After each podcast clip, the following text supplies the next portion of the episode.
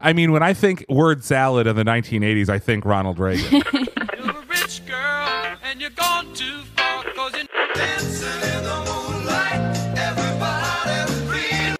Hold me closer, time to dance. Baby, got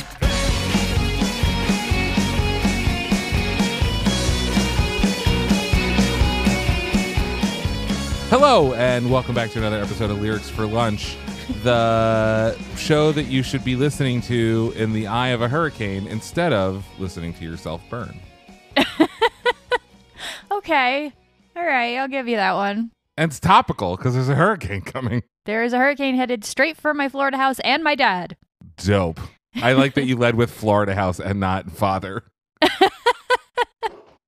I'm Aviv Rubenstein. I'm one of the two hosts of this show. We do deep dives into famous songs and the stories behind them and the bands that sing them that you might not know. I am joined this and every week by just the just the coolest cucumber on the block, Leonard Bernstein.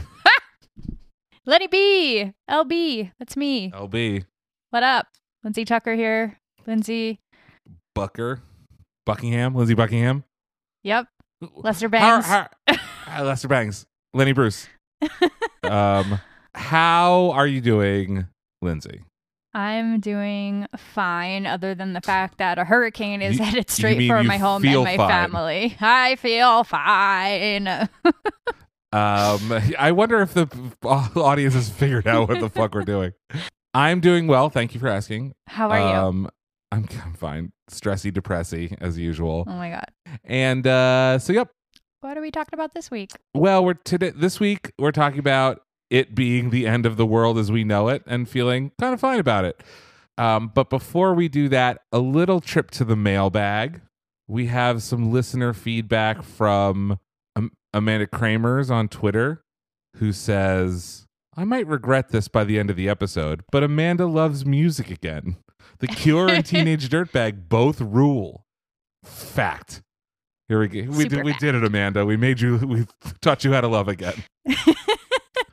we knew it was possible. And uh, JM Durrett on Twitter asks us if we are familiar with the Teenage Dirtbag version in The Girl from Plainville, which is an acoustic choral version. Um, nope. I, I am unfamiliar with that, but I'll listen to it because it sounds great. Teenage Dirtbag rules. Best song ever. Uh, so, what are we talking about today, Lindsay? Today we are talking about the song It's the End of the World as We Know It and I Feel Fine by REM. Why would we be talking about this? Why? Why? What made you think of going to this song per, per se? um, you know, just like the state of uh, my everyday as I live and breathe. Mm-hmm. Sure. How about you? Yeah. Fact. It it does feel like the things that we are like the the the normal everyday goods and services that we expect in our world are just like starting to disappear and but they're 100%. but they're disappearing like slowly enough for us to not like do a revolution Have about a it. riot. Yeah. yeah and so you know it feels like we're just we just we just lost it it's it's over the game is already over and we didn't realize that we already lost so i talked to my my mom a couple times a week and sh- up until this week it's i've always been like mom society's collapsing. And she's like no no no. She's like being very optimistic about it and like we just have to vote or you know whatever the fuck she says. And uh and today i'm like yeah it's really it's all just falling apart. She's like yeah well i'll let you get back to it. Like brutal.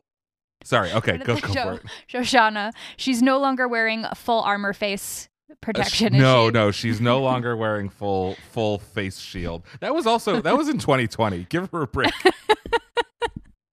she was right She was right. All right. Uh, okay, so REM was an alternative rock band from Athens, Georgia. They formed in 1980, before we were even born. speak for yourself The band consisted of drummer Bill Berry, guitarist Peter Buck, bassist Mike Mills, and lead vocalist Michael Stipe, who we'll mostly be hearing from today because he wrote the song of the hour, It's the End of the World as We Know It and I Feel Fine. for a deep for like if you want a little bit more background on REM history, I'm sure we'll do some more today, but if you want to to dig a little deeper, we did an episode on their song What's the Frequency Kenneth, so we'll try not to repeat ourselves too much this episode. I went back to that episode and you like literally told us nothing about that. Fuck yeah. Good job, Aviv. All right. So Aviv in the future, cut that out. Okay, so REM was one of the first alternative rock bands, and they became known for Buck's arpeggiated guitar style and Stipe's distinctive vocal quality and their often obscure lyrics. Sure. First Pause alternative Aviv response. Yeah, first is that in your notes? First No. alternative rock rock band is interesting because it's like One of the first, I said. One of. One of. it's just it's just interesting to imagine a time when alternative rock just like didn't exist and someone was like, you know that new sound you've been looking for? Listen to this. And it's REM. it's just like kind of laid back rock and roll REM. Yeah. To me, it's kind of just a real product of the patriarchy, right? It's just like some real some some dudes doing their thing. And that's fine. Everyone should be able to do their thing. But the fact that we had so many bands that just kind of exploded that were like it's alternative rock. Yeah, yeah, yeah. Oh, we don't really know how to classify this, but we are going to give them a record deal. Yeah. Um, yeah, I mean, I say this a lot that it was very easy to get a record deal in the '60s, and it feels like in the '90s we were we were just like handing them out hand over fist, and like not Any to say grungy that, dudes. yeah, not to say that REM weren't good, but No, like, no, they are. but like, yeah, are they like? di- uh, this is yeah, this gets to the heart of the matter, which is like I can't imagine anyone hearing REM for the first time and going like, I must sign you. Yeah. Platinum record deal. Your white cavemen painted on walls. All I see is dollar signs. But it is true that Stipe had a distinctive vocal quality. Very true. Say. And I think the fact that they came out of Georgia is not insignificant, right? They're like Southern, which is like kind of a different flair with, without being country. Sure, yeah. And they were all students at University of Georgia, which is in Athens. So, you know, that makes sense. Um, Yeah. And from uh, the band's inception, they slanted toward the political with their lyrics, and they were often critical of the current state of affairs, especially in America. Sure. Just like us. No. Us, you and me? Me? You? Who? Him? They were vocal about current affairs and especially the Reagan administration, which we're going to talk about later. And according to music YouTuber Polyphonic, their 1991 album, Out of Time, even included postcards addressed to senators to try and create more voting accessibility. So let me let me get this straight. You would buy the album and there would be a like a pre-written postcard to a senator in the album that you could like fill in and mail out.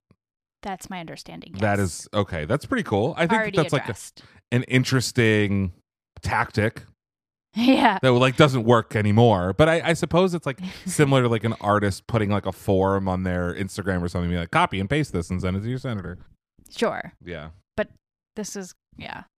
this was in Uh, the eighties, so This is even more of a call. Yeah, and I wish we had more like I wish we had more tangible means.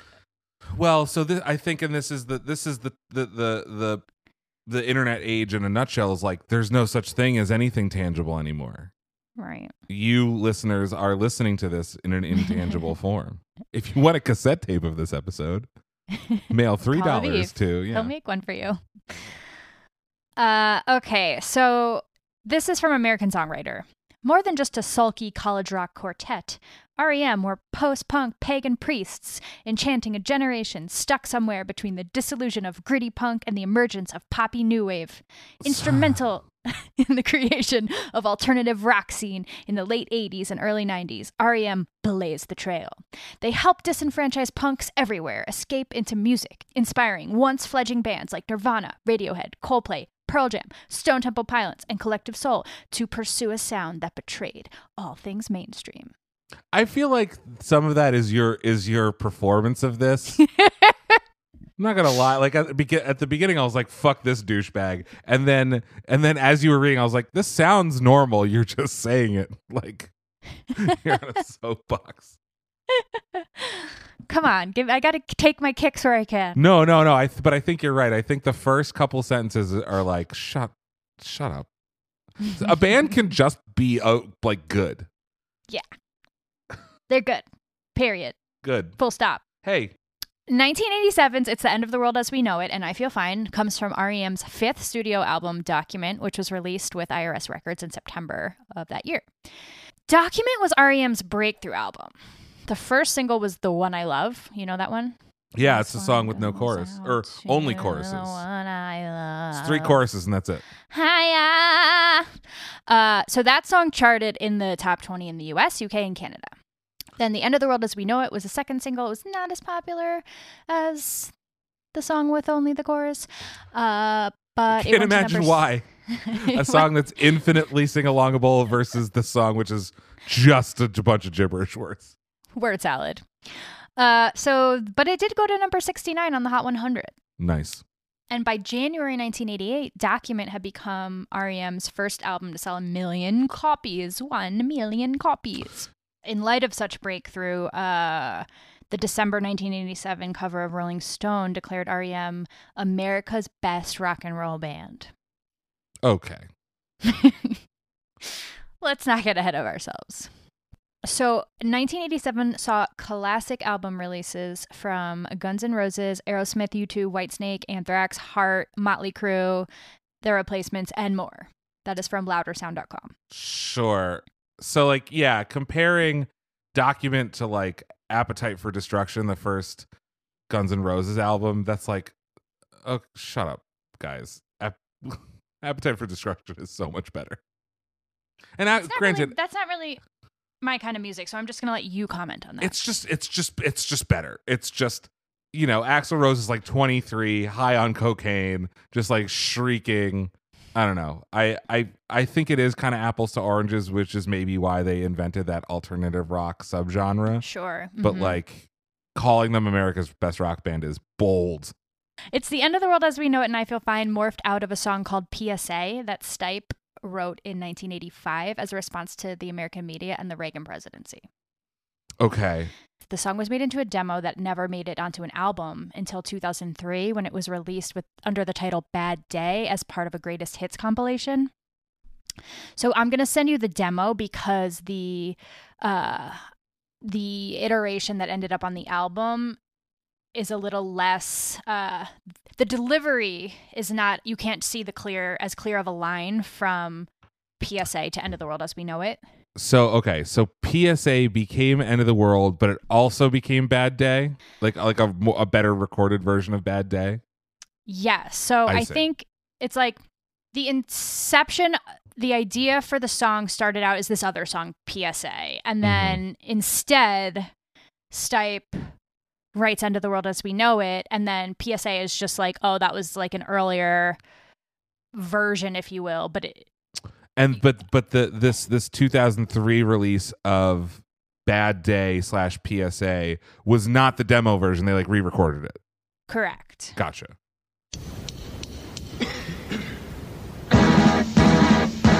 I mean, just the intro.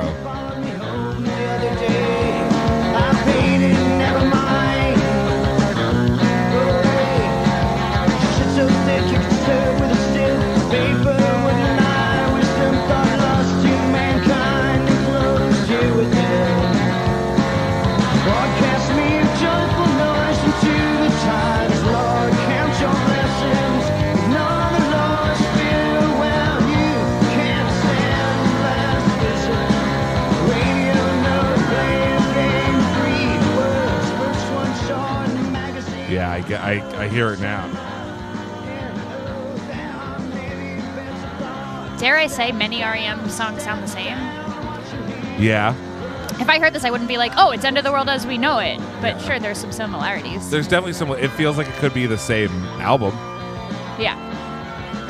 What you also heard on that song was kind of that harmonica, which was a little bit reminiscent of Bob Dylan. And Bob Dylan also inspired the stream of conscious flow of lyrical delivery for End of the World.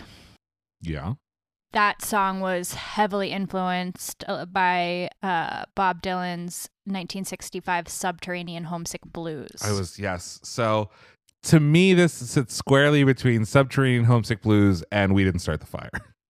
So We Didn't Start the Fire came out after this, and um, what? Yes, Wait, two years later. We Didn't Start the Fire came out after It's the End of the World as We Know It.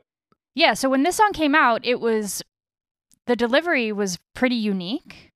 Uh as, you know, and the the words like rhyme in weird places Right. and that wasn't something that people were used to hearing especially in Like On the pop radio. music. Yeah. yeah. Uh so I think this song kind of proved that there's a market for that because A it's lasting popularity and then B it spawned we didn't start the fire.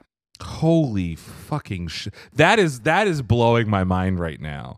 Is because to me, Billy Joel, like if you just com- put Billy Joel next to REM, I think every single REM song ever came out after every single Billy Joel song ever.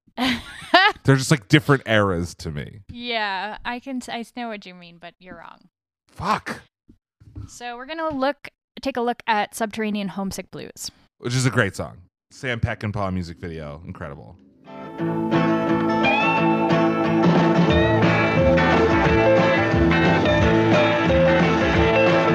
John is in the basement mixing up the medicine.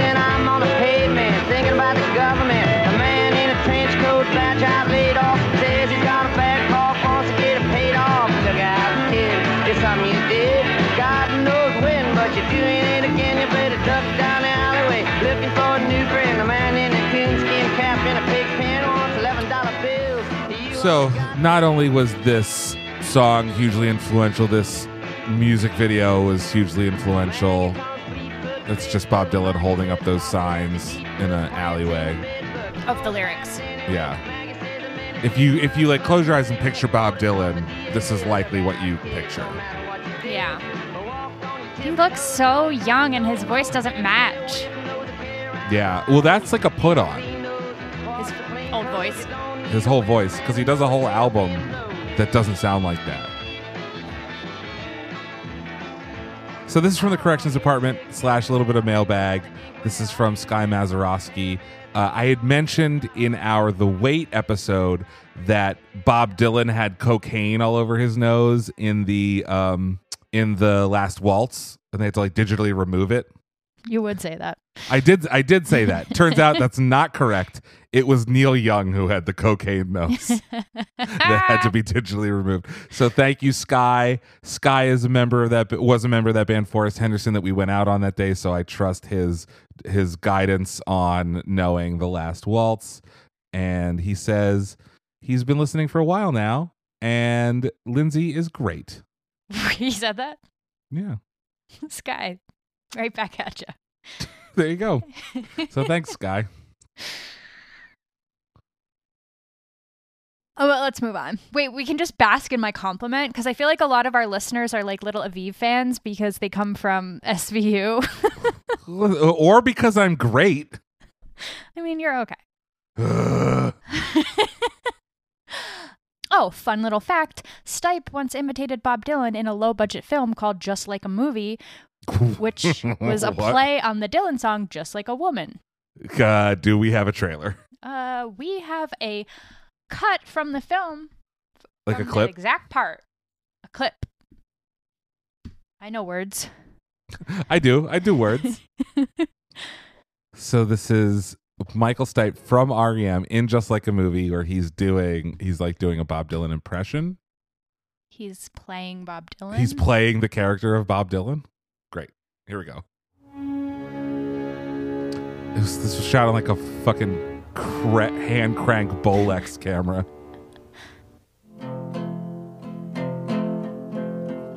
Sometimes I feel so happy. Sometimes I feel so sad. Sometimes I feel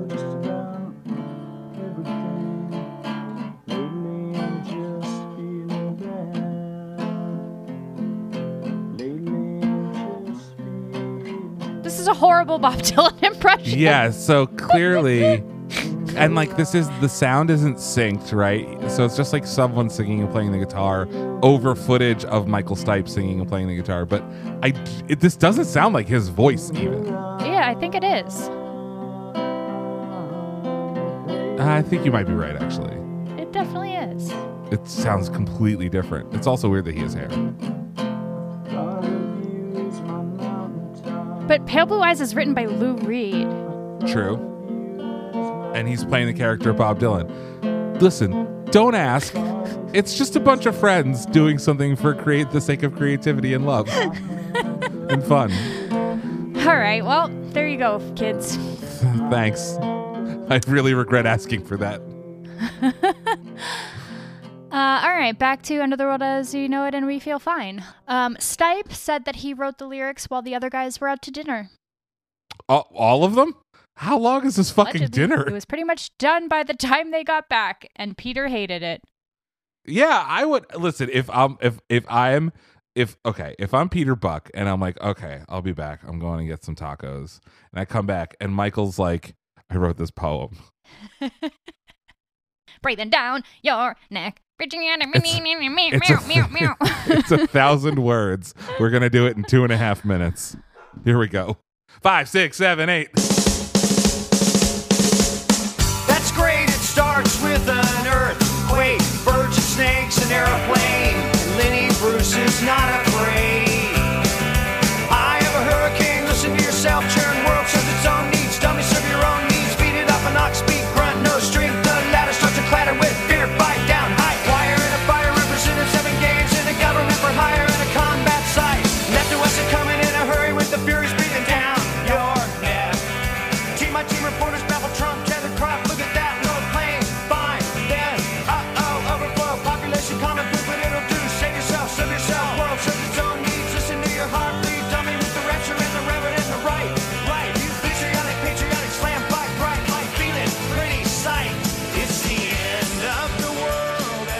Excellent hook. it. It's the So, a little bit about this kid that we see. His name's Noah Ray. Okay. And he said about the making of the video, I was a poor white trash kid in high school, and all of a sudden I had more popularity than the popular kids. Popular kids don't like to lose their popularity, especially to white trashy kids, so it made my life rough. Like the kid that played Forrest Gump had the similar issue. Isn't he from Thunder Alley? No, he's from Alabama. No, Thunder Alley the show. Thunder Alley. No, what is the sh- Thunder Alley the show TV series? No, no, no, no, no, not um, not Haley Joel Osment. Yeah, yeah, the thing that everyone remembers Haley Joel Osment from Thunder Alley and not The Sixth Sense. Well, I. Oh, yeah, Thunder yeah, yeah, Alley yeah, was yeah. like his breakout. yeah, yeah, yeah. You've heard it. You know Haley Joel Osment, the kid from Thunder Alley. the fuck is wrong with you? well, he's also the kid in Forrest Gump. Well, I, I was referring to the young Forrest, not Forrest's son. Okay. Like young Forrest when he's growing up in Alabama is this kid named Connor, and they like modeled Forrest's voice after him, and it like ruined his whole life. Oh, Yeah, he joined the army. awful. Leonard Bernstein, Leonard Brezhnev, Lenny Bruce, and Lester Bangs, birthday party, cheesecake, jelly bean, boom, symbiotic, patriotic, slam button,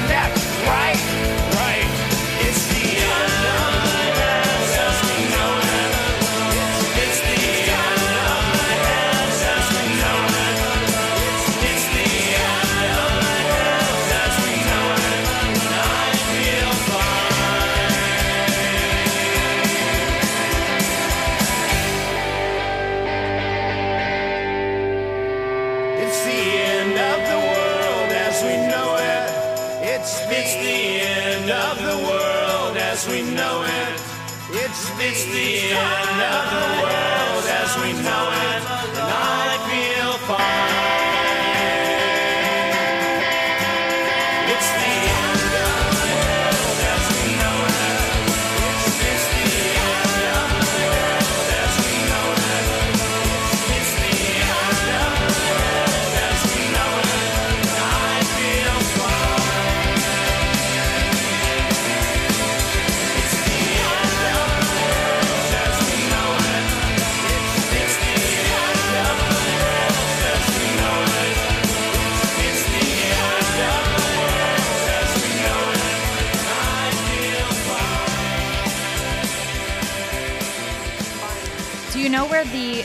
"It's the End of the World as We Know It" came from? No? Think harder. Think harder. It's the end of the world as we know it. It's like a nuclear bomb reference. Is it a movie reference? Yes, Oh, it's both oh. of those things. I think personally, but it came from a movie. It came from a movie. Is it Doctor Strangelove? Nope. It's the 1972 film Conquest of the Planet of the Apes. Fuck yeah! I love all the Planet of the Apes movies. I don't know that do. that's that one's not one of my favorites, if you can believe it. Um, because that's the fourth one. There's okay. Planet Beneath Escape Conquest Battle, I think. But yeah, I watched them all in one day once when I had the flu when I was like a little kid. So it didn't didn't stick. well, the line was if we lose this battle, that's the end of the world as we know it. Pretty good. Okay, so Stipe said that the lyrics are mostly inspired by his dreams. He often dreamt of apocalyptic end of the world scenes, like the eye of the hurricane, buildings crumbling, you know. Yeah. I dream a lot about plane crashes. so, Really? Yeah. I guess I dreamt the other day that I got hit by a truck. So I can't re- I can't really speak, but yeah, I guess apocalyptic apocalyptic dreams is good. It's good. Is good is is is a normal thing, I guess. Dreams good. No, I just I just mean like, oh, that like maybe you should get checked out, Michael. Oh, yeah, no. I mean, I think it's pretty normal, especially when you're living. I feel like it was like the nuclear clock was inching Mhm. towards midnight. Yeah. In 1992, Stipe said the words come from everywhere. I'm extremely aware of everything around me, whether I am in a sleeping state, awake, dream state, or just in the day to day life. There's a part in It's the End of the World as We Know It that came from a dream where I was at Lester Bang's birthday party, and I was the only person there whose initials were an LB. Uh-huh. Okay. So now we got to do it. There was Lenny Bruce. Leonid Brezhnev. Yes, Thank you. Leonid Brezhnev, Leonard Bernstein. So that ended up in the song, along with a lot of stuff I'd seen when I was flipping TV channels. It's a collection of streams of consciousness. I call extreme bullshit on this. the the I- LB dream. the LB dream. I think that he may have had a dream with Lester Bangs, but like the, it takes so much cognitive processing to be like everyone at this party is Nick is initials LB. Like that part of your brain isn't active while you're sleeping. It's just like coming up with random shit that you're putting together for meaning in your head. Right? maybe like all those people were there in the dream, and then when he woke up, he was like, "Oh, those are all LBs." yeah, it just feels like I don't know. If, if, if that, that smells, that smells a little bit. Well, Peter Buck might agree with you. He wrote in the liner notes for Part Lies, Part Heart, Part Truth, Part Garbage, which was an another greatest hits Okay, compilation. sure. Uh, he said that him and Stipe went to a party at a journalist's house in 1980 where they when they first came to New York. Quote, the guys from Joe King, Carrasco, and Lester Bangs were there. And all they had was birthday cake and jelly beans, and we were starving and ate that. A random story that popped into a song eight years later. Birthday cake, jelly beans, Leonard Bernstein. At the time, I was really proud of that song. So oh, it Buck- says it. Birthday party, cheesecake, jelly bean. yeah. Holy fuck. So if Buck did in fact hate the song when he was first introduced to it, now he's saying he's really proud of it at the time. I guess when it came out. I get okay. Should we do a dramatic reading? We will do a dramatic reading, yes. Fuck yeah. Okay, here we go. That's great. It starts with an earthquake, birds and snakes, an airplane. Lenny Bruce is not afraid. I have a hurricane. Listen to yourself churn, which I got wrong earlier. World serves its own needs. Don't misserve your own needs. Feed and off an ox speak, grunt no strength. The ladder starts to clatter with the fear flight down height. Wire in Fear a fi- fight down height. Oh, fear fight down height. Wire in a fire representing seven games and government for hire and a combat site. Left of west and coming in a hurry with the furies breathing down your neck. I keep, I, I- I keep going, don't I? Team Yep. by team, reporters baffled, trumped, tethered, cropped. Look at, at that low playing fine then Uh oh, overflow, population, common food. But it'll do. Save yourself, serve yourself. World serves its own needs. Listen to your heart bleed. Dummy with the rapture. Dummy with the rapture and the revered in the right, right. You vitriolic, patriotic, slam, fight, bright, light, feeling pretty, Pretty psyched. psyched. Holy shit. So yeah, so so I go back to like Peter Buck with like a Taco Bell bag and Michael Stipe's like, Peter, sit down. I just wrote the greatest song. Thoughts? Any other thoughts? Of this, Yeah. it feels kind of like word salad, right? Like it's all it's it's if Bob Dylan was the like um the kind of uh representational art, he would like tell you the story of the hurricane and he would tell you the story of uh Patty O'Daniel and uh and whatever else, right? This feels very much like the impressionism where they're just like vibes, right? They're just giving you feelings sure. which is cool, I guess. I mean, I think it th- they're uniquely good at it, and like there are many bands who try to do this and like this fake deep thing that doesn't work at all. Before we go into verse two, we're going to do a little bit contextualization of these word salads that we're discussing. So, Okay, and then we're going to look at some you uh, some Reddit comments, Reddit Oh. theories. good. oh, good. Uh, well, all right. So as we've already kind of alluded to, this song was written during the second half of the Cold War, Sure. and it's the Reagan era. fuck Ronald Reagan. As always, fuck Ronald Reagan.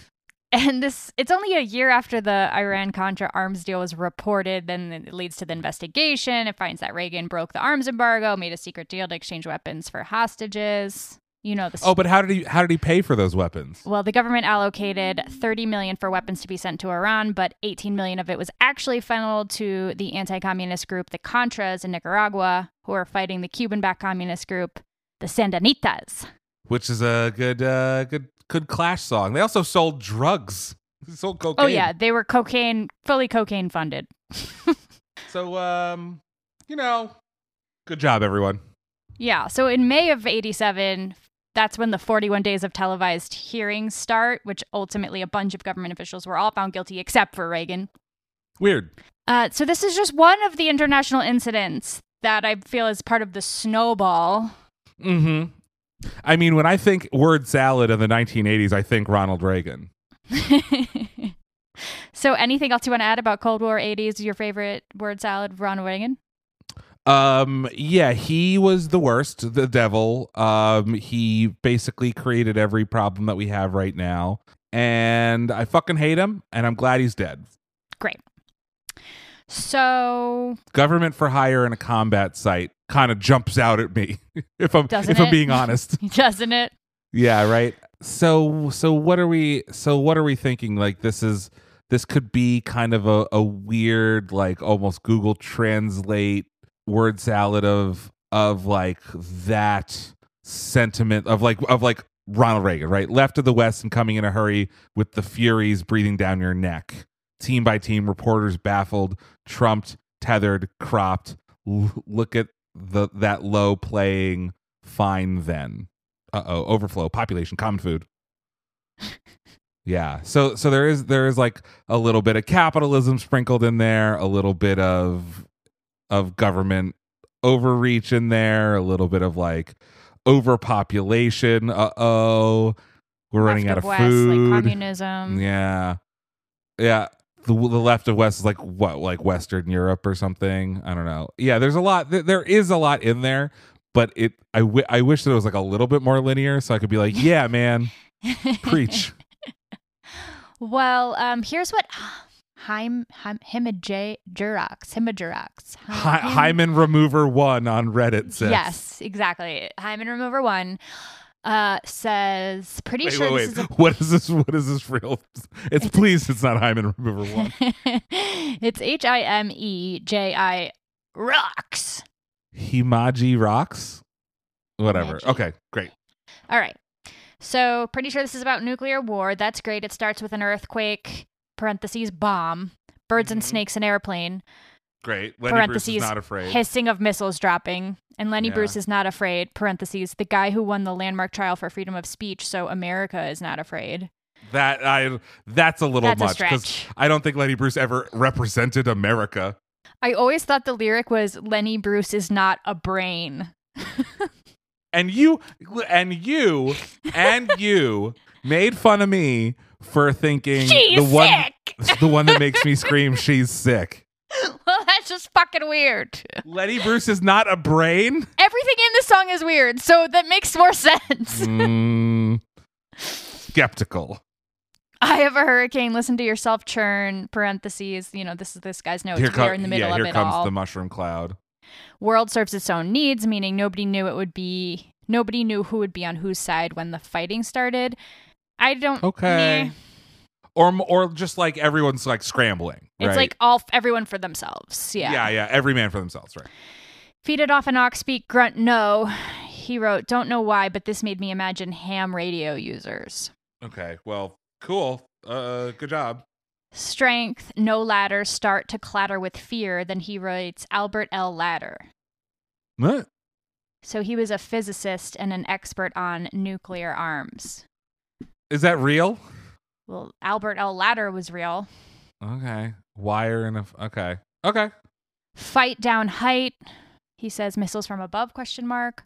Wire in a fire representing seven games. He writes question marks. Could just just question marks. I Just question this- marks. So seven games. I kind of I, I feel like we talk we talk about like gamesmanship and brinksmanship and like people like like the world playing chess with different countries and Mhm. stuff like that. I think I think in general this is kind of a fool's errand of like of of asking for linearity in this. I think that he's probably right that it is like about the bomb getting dropped, but I don't think that every I don't think that there's cause and effect between lines for every single Yeah. thing. Uh, this one is fun though. Left of Wesson coming in a hurry. He writes, "Left of the U.S. is Russia, seen from Palin's house. never Okay. forget. Shut, Hashtag never shut up. forget. Also, from the corrections department, Sarah Palin did not ever say that. That was Tina Fey on SNL. I feel like she said it.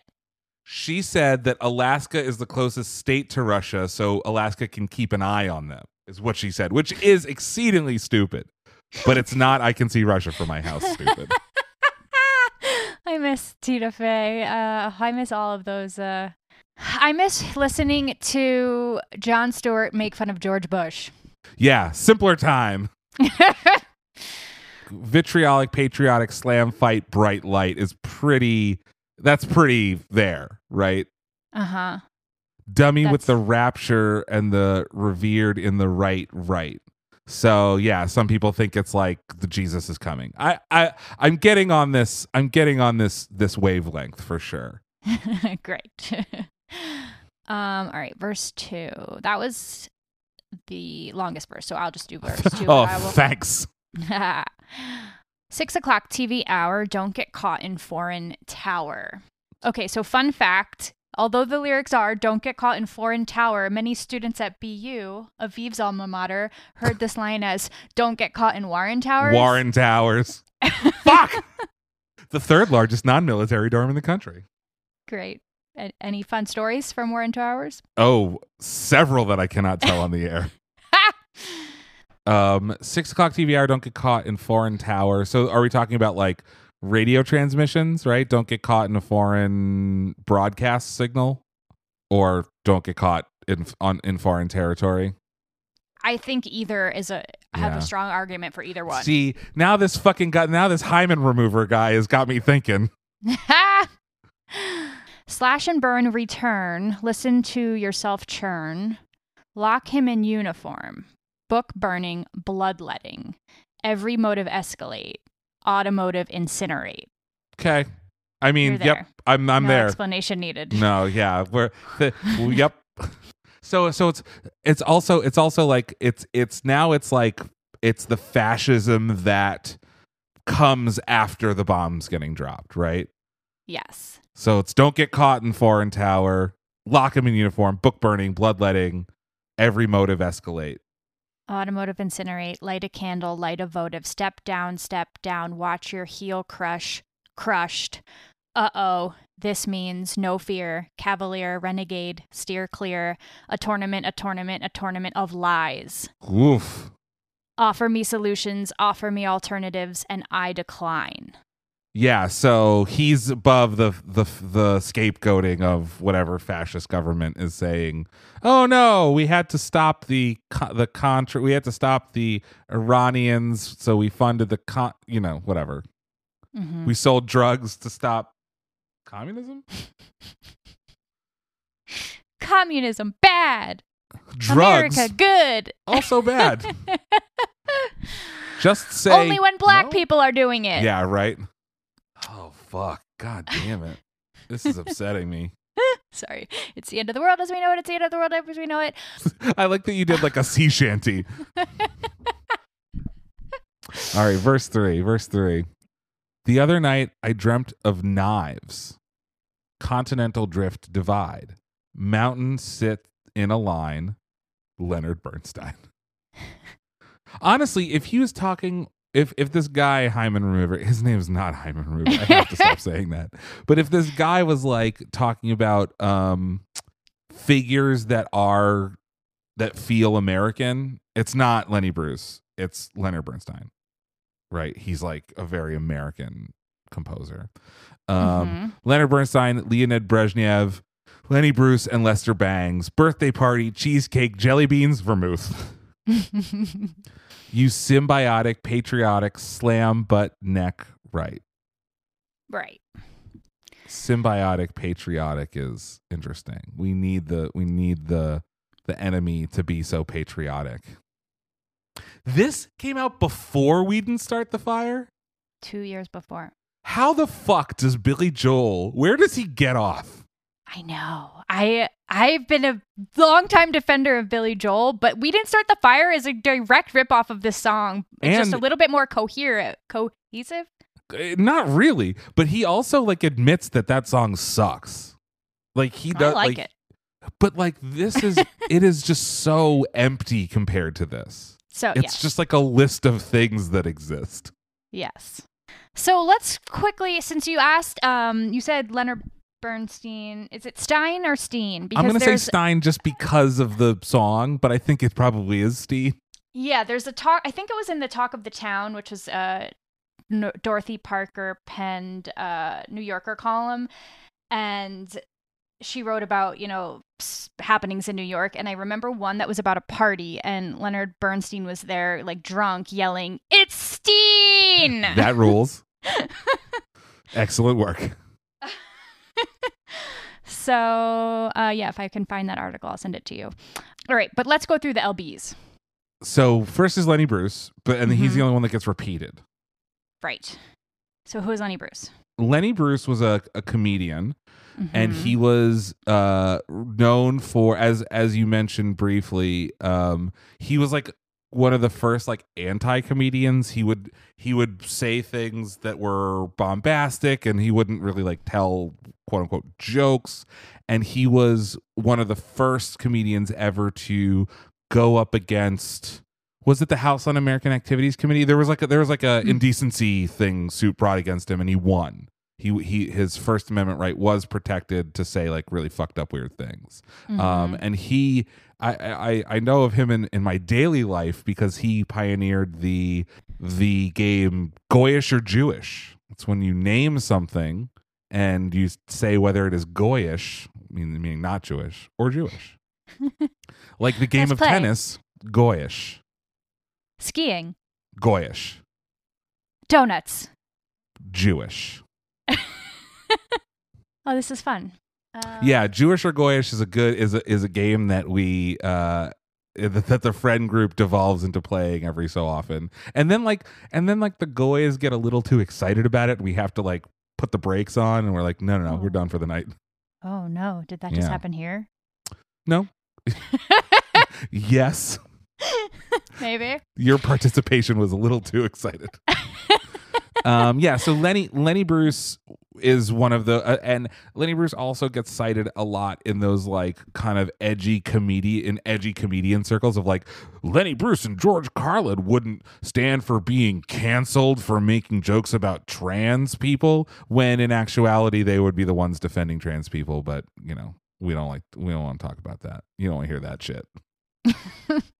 Did, did I miss anything on Lenny Bruce? No, no, no, that was great. Um, I think like what you said was absolutely true. He paved the way for you know the comedians like George Carlin, Joan Rivers, Richard Pryor, people who actually talked about real things like politics, religion, race, sex, drugs, when at a time when it was like unseemingly to do it.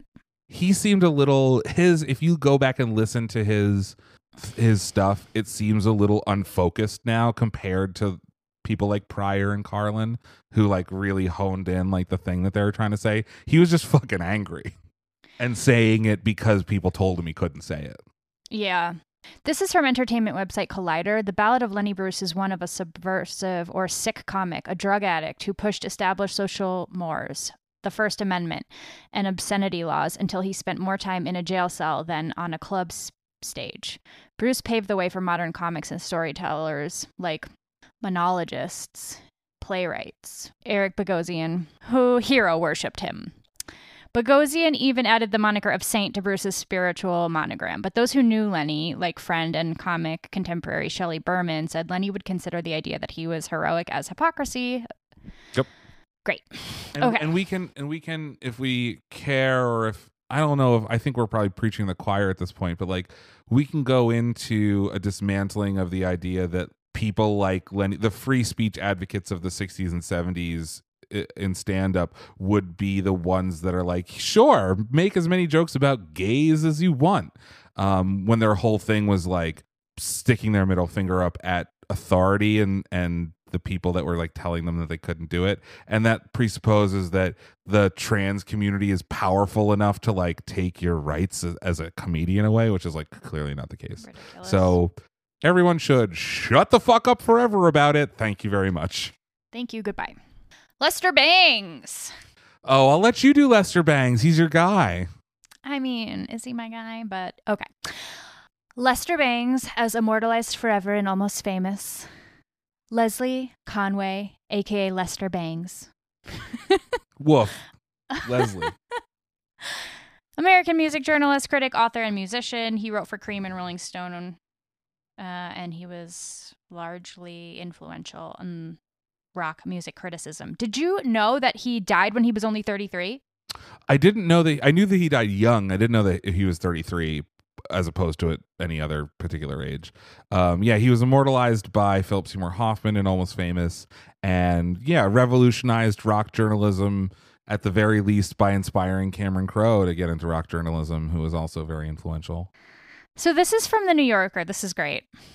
Lester Bangs was a wreck of a man right up until his death in April of 1982 at the age of 33. He was fat, sweaty, unkempt, and out of control alcoholic in torn jeans and a too small black leather jacket. Cracked to the gills on the Romilar cough syrup he swigged down by the bottle. He also had the most advanced and exquisite taste of any American writer of his generation, uneven and erratic as it was. That also means that if if he died in 1982 at the age of 33, he was 24 when he meets young William Miller in I know, and Philip Seymour Hoffman's like 40. Yeah, it's like Right? and granted, he was a mess. He was fucked, but like woofed for tw- 24. And then Leonid, uh, I don't, I don't, I'm actually not good at Leonid Brezhnev or Le- Leonard Bernstein is a composer.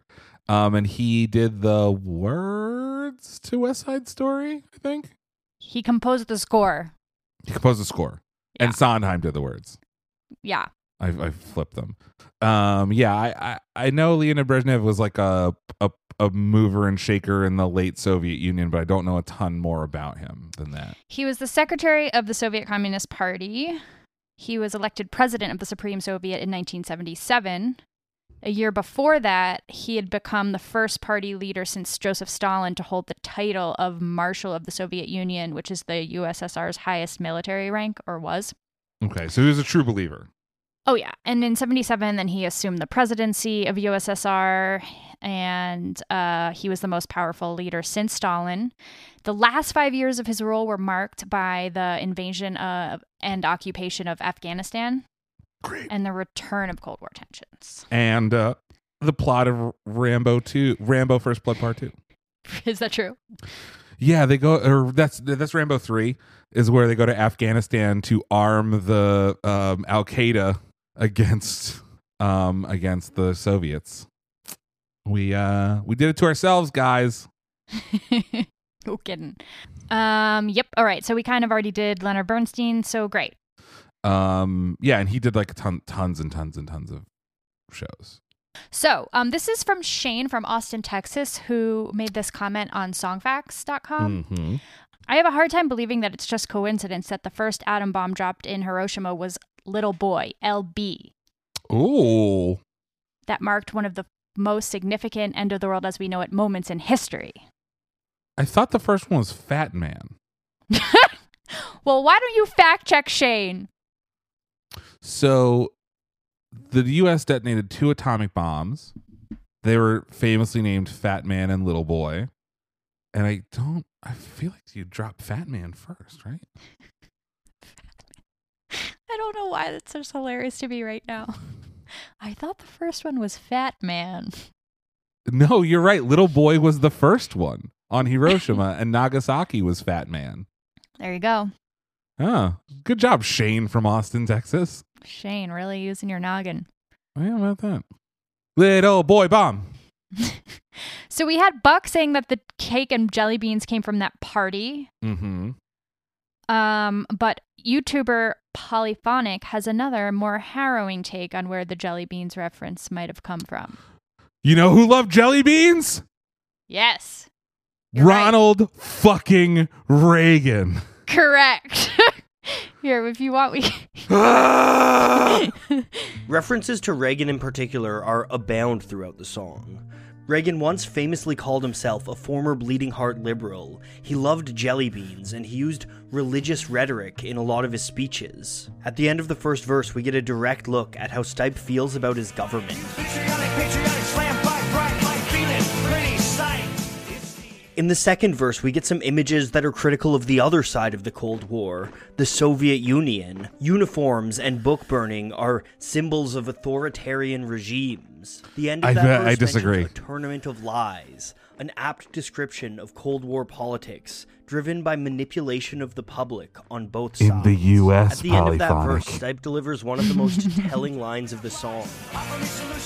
Yeah, I disagree. I think, you know, it's not like Russia is the only country to ever be super guilty of book burning. Uh, correct. Um, but holy shit. Okay, so six o'clock. No, what? Is, what? is- What is? Where are we? The other night, I dreamt of knives. Continental drift divide. Mountains sit in a line. So that's bombs, right? The mountains are the mushroom clouds in a line. Mm-hmm. Mm-hmm. Leonard Bernstein, Leonid Brezhnev, Lenny Bruce, Lester Bangs. He's talking about the bombs. Mm-hmm. Holy shit. Birthday party, cheesecake, jelly beans, vermouth. Lindsay, Vermouth. I need to sit down. I need to lie down. Don't you like like this, this. episode? You were like, oh, this episode isn't that mind blowing. Fuck you. you knew what you were doing. Fuck you, Lindsay. Look, I like to under promise and over deliver. Good job. Fuck. God damn it. So so let's go back to the first Lenny Bruce reference. Now I gotta like uncover all this shit. An aeroplane. So it starts with an earthquake, birds and snakes. It's not and aeroplanes. It's an aeroplane. An airplane. Lenny Bruce is not afraid. So that's the first bomb that gets dropped. Yeah. I have a hurricane. Listen to yourself. Turn fucking god, fucking fuck, god damn it, fuck. okay, so this is totally made up by me. This is a like a rando theory that I have. So the Sure. chorus overlaps with "It's the end of the world, we know it," and Yeah, they do this like breakdown where they where they're on top of each other. yeah, and he's saying, "It's time I had some time alone." Yes. So that reminded me of this Twilight Zone episode where this man was always wanting this alone time so he could read. It's not just this man. That's Burgess Meredith. Okay, well, I Mi- saw it when I was a little kid. That's Mickey in the Rocky movies and the Penguin from the Batman series. What? Yeah, so you're familiar with this. I am. Yes. So then there's that like apocalyptic event, and he's allegedly the last guy on Earth, and then he finds this old library, and he's all excited in the rubble, and he's like, "Books! I have time I love my books. Time enough at last is the is the uh, uh, episode that you're referring to. And then what happens? He breaks his glasses and now he can't see to read. Yeah. So that just reminded me of that. Yeah. Also, I think that there's like an interesting like the cho- that the fact that the chorus is overlapping reminds me of like you know that, that it's like he's not alone that everyone is is doing these uh doing these calls of it's the end of the world as we know it the, that everyone's in the same position also it's important to no- to note that in this episode of the twilight zone time enough at last the reason that he's the last man on earth is because of nuclear war.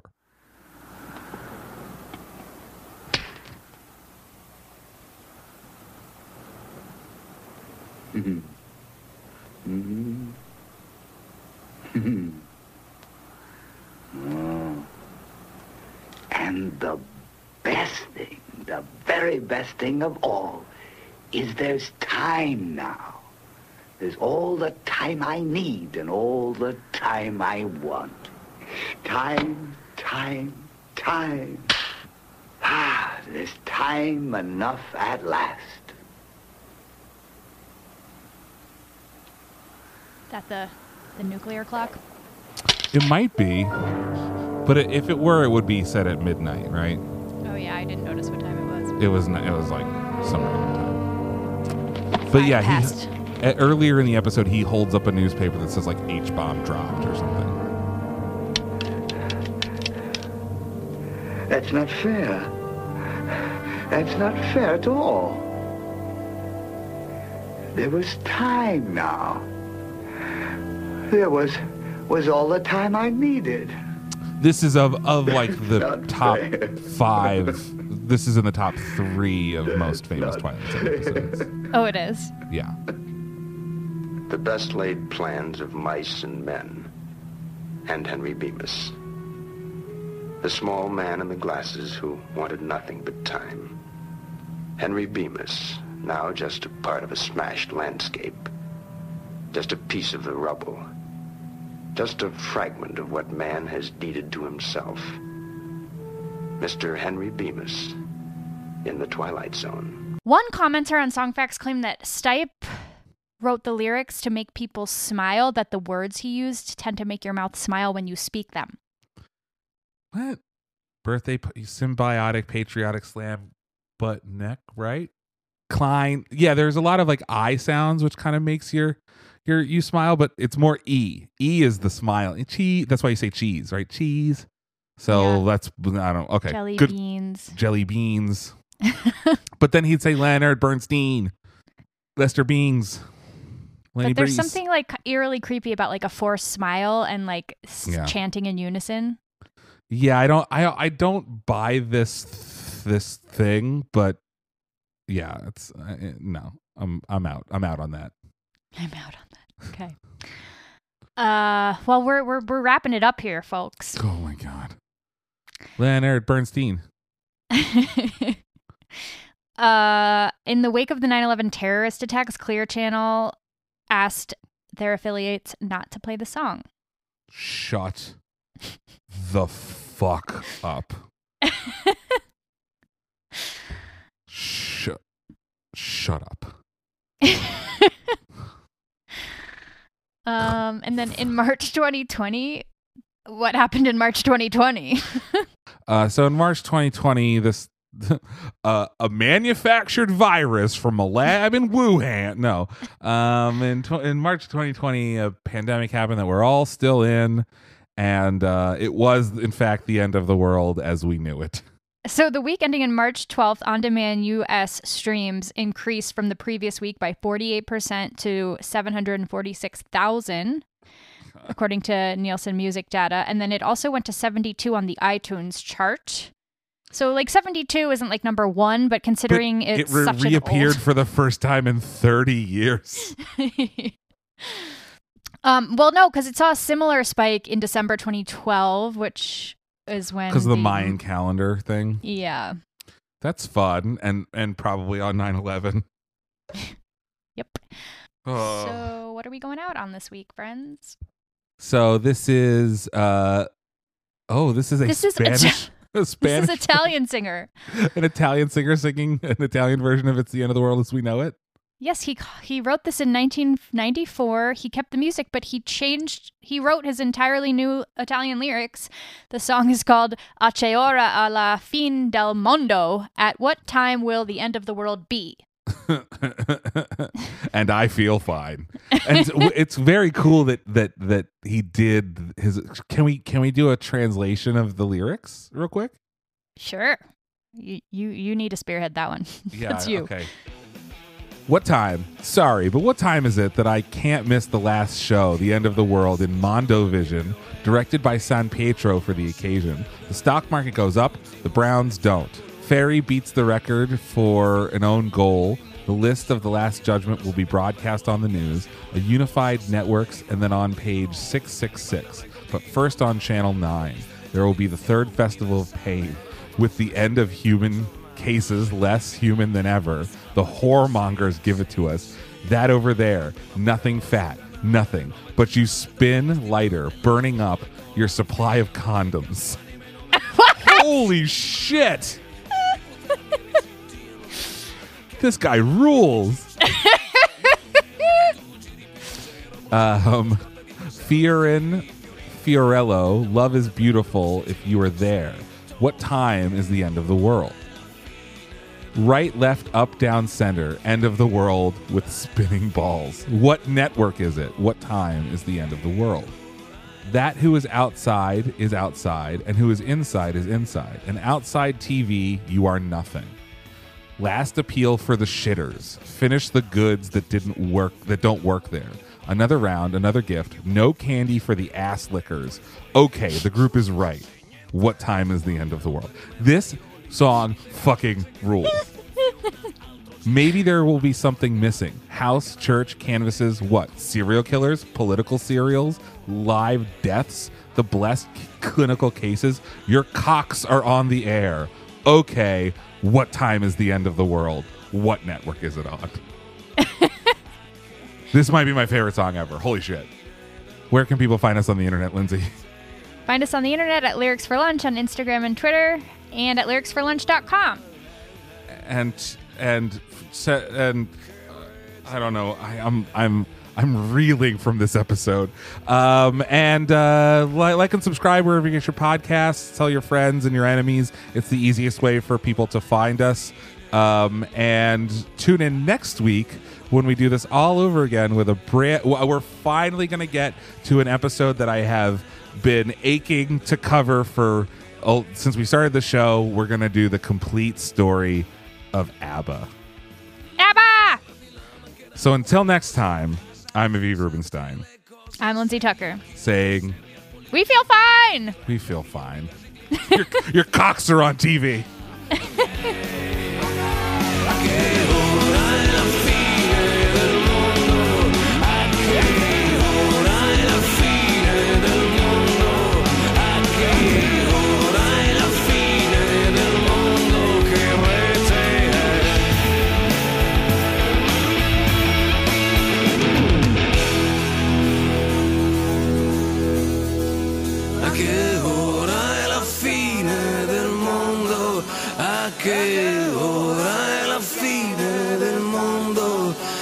a